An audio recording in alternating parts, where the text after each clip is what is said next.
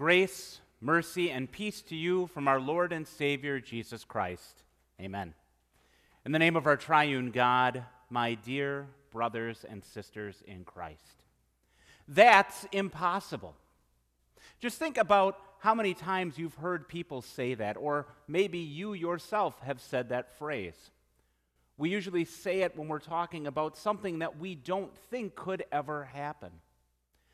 But just consider for a moment if you were able to go back a little bit more than 100 years ago, some of the things that we take for granted in our modern world that people would have said would be impossible. If you went back and told somebody that on a busy holiday weekend like this weekend, thousands of people would be going thousands of feet in the air and traveling across the country in a matter of hours, they would have said, That's impossible. Or if you would have told those same people that we would one day put men on the moon, they would say, That's ridiculous. That's impossible. That could never happen. Or even if you went to those NASA engineers who planned the moon landing, if you told them that they could take that giant computer that they had that took up an entire building and put it in something that fit inside of your pocket, they would say, That's impossible. There's no way that could ever happen. But as we think about some of these modern marvels, we realize how they pale in comparison to the amazing things that God did on behalf of his people. Just think of some of the impossible acts of our Lord. How, with his strong, mighty arm, he saved the people from the army of Pharaoh by splitting the waters of the Red Sea for the people to pass through on dry ground. How, for 40 years in the wilderness, he fed an entire nation of people with manna and quail from heaven. How he caused the walls of Jericho to fall with a mighty crash. How he made the sun stand still in the sky and how years later he would defeat the mighty Assyrian army as it was encamped around the walls of Jerusalem during the reign of King Hezekiah. These were indeed mighty and impossible acts of our God.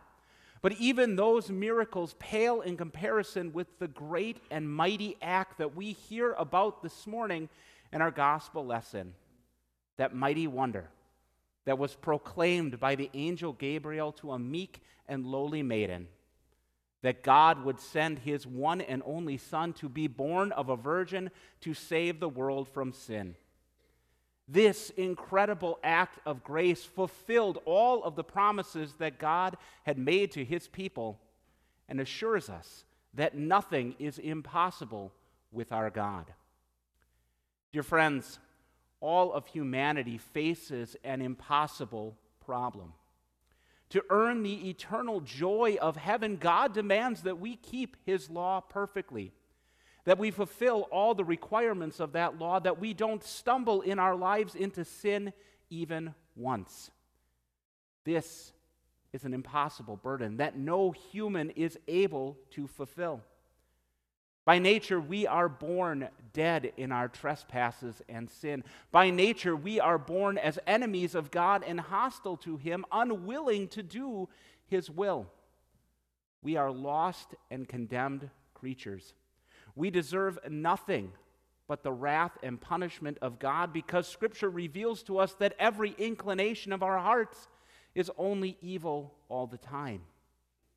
Even we believers who have been washed and reborn through the waters of baptism, even we must daily struggle with this burden of sin. We know the good that we want to do, and yet so often we find ourselves falling into temptation. We sin in our thoughts and our words and our deeds. We fail to meet that standard of holiness that our God demands. And we are so very, very far from perfection. You see, God created us, created mankind originally in that state of perfection, in the image of God. And yet that perfection was destroyed when Adam and Eve fell into sin in the Garden of Eden. When they listened to the lies of Satan, that old crafty serpent, and ate from the fruit that God had commanded them not to eat. They destroyed their relationship with God. They closed the doors of eternal life in heaven and condemned the entire human race to sin and to death. All the descendants of Adam and Eve from that time on were born with a sinful nature, were born under God's wrath. There was nothing that Adam and Eve could do to repair this relationship with God. There was nothing that humanity could do to save themselves from this curse of sin. We could do nothing. But with, any, with God, anything is possible. God chose to act. God did not want to leave humanity in this wretched state, and so God made an impossible promise. He promised Adam and Eve that one day from their descendants a Savior would come, a Savior who would crush the head of Satan, who would destroy the power of sin, death, and hell once and for all. This is the great and impossible promise that we see fulfilled in the proclamation of Gabriel to the Virgin Mary that the time had fully come, that God was now sending his Son into the world to redeem the world from sin. Now, throughout the long years of the Old Testament, God's people clung to this promise of a Savior. They waited in patient anticipation, knowing that God would fulfill his promises. But as the years rolled by, God intervened in the lives of his people and renewed his faithful promise. We see God often doing this with other impossible promises. Consider the impossible promise that he made to Abraham that from Abraham's descendants the Savior would come. And yet, Abraham knew that this was impossible. Because when God made this promise, Abraham was almost 100 years old. His wife was almost 90. It was impossible for them to have children. But nothing is impossible with God. And so God gave to Abraham this promise. He said, Now look toward the sky and count the stars if you are able to count them. This is what your descendants will be like. God worked a miracle. Sarah gave birth to a son, Isaac. The line of the Savior continued. And from the descendants of Abraham, a mighty nation rose. But a nation that was trapped in slavery in Egypt. And so God promised to free his people, and he freed them with other impossible acts. How he brought them through the waters of the Red Sea, how he guided and nurtured that nation, how he remained faithful to the people of Israel even when they often rejected God, how he would send his prophets to them to bring them back to preserve the nation so that from it a Savior could be born. In the fullness of time, God chose for himself a young man, a man named David, who he anointed as his king, a man to whom God made another impossible promise. God promised to David, Your house will stand firm and your kingdom will endure forever before you. Your throne will be established forever. This is a promise that only God could keep. Only God could ensure that a line, a throne, would be established forever. And yet we know that the line of David, that line of kings, was cut off. When the Babylonian army came in and destroyed the city of Jerusalem, the reign of David, of kings of David, ended. But God intervened. God preserved a stump of Jesse. And from that stump, a branch would grow the branch that would save all people from their sins. God was not talking to David about an earthly kingdom that would endure forever, but a heavenly kingdom, a kingdom of his Son. God promised to the people that a Savior would come.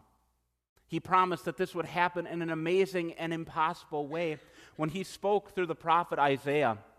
Therefore, the Lord will give a sign for all of you. Look, the virgin will conceive and give birth to a son and name him Emmanuel. The angel Gabriel appeared to the Virgin Mary and announced that now had come the time for this impossible promise of God to be fulfilled. Mary, gentle Mary, had been chosen to be the mother of the Savior, to be the mother of God Most High. Now, Mary wasn't chosen because she was unique or special. Mary wasn't chosen because she had been given extra grace or was somehow sinless herself. Mary was a sinner, just like you and me. Mary was an ordinary young woman from an ordinary small town. But God chose her to be the mother of his son because he chose her out of love and grace and mercy. And, dear friends, this is the exact same reason that God has chosen each and every one of us to be his dear children. Because there is nothing within us that we can do to make God love us. Instead, God loves us out of his grace and mercy and has chosen us to be his dear children because of that love. What an impossible promise. What an impossible miracle that the virgin should be with child. And not just any child, but the Son of God Most High, conceived by the Holy Spirit. And we may ask ourselves, why would God act in this amazing and unique way? Well, God did this to fulfill the promises that He had made to His people, and God also did this because Jesus needed to be born without a sinful nature. Jesus needed to be perfect and holy Jesus needed to be the Son of God so that he could do something that was impossible for any human to do to live a life free from sin. As both true God and true man, Jesus was able to live under the burden of God's law and keep it perfectly in our place. He was able to do all the things that we could not. He was able to fulfill all the requirements of God's law. Yes, in a truly profound and unbelievable mystery, God, Jesus Christ, true God from eternity, and all the mystery and wonder that that word entails. With all the might and majesty of God, Jesus was born as a tiny human baby. He became Emmanuel, God with us, so that he could be tempted in every way that we are and yet be without sin so that he could understand what it was to be a human, so he could feel pain and loss, so he could suffer for us, so that he could die for us, so that the Son of God Most High could be born to fulfill the requirements of God's prophecy, to fulfill the requirements of God, and then offer that perfect and holy life as a sacrifice for the sins of the entire world. Jesus did all of this out of love for us. As we consider the mystery of his birth, we consider the mystery of his death, that God Most High allowed himself to be arrested, to be humiliated, to be tortured, and to be crucified, all out of love for us, so that he could give his perfect holiness to us as a gift and take our sins upon himself. As Scripture tells us, God made him who did not know sin to become sin for us so that we might become the righteousness of God.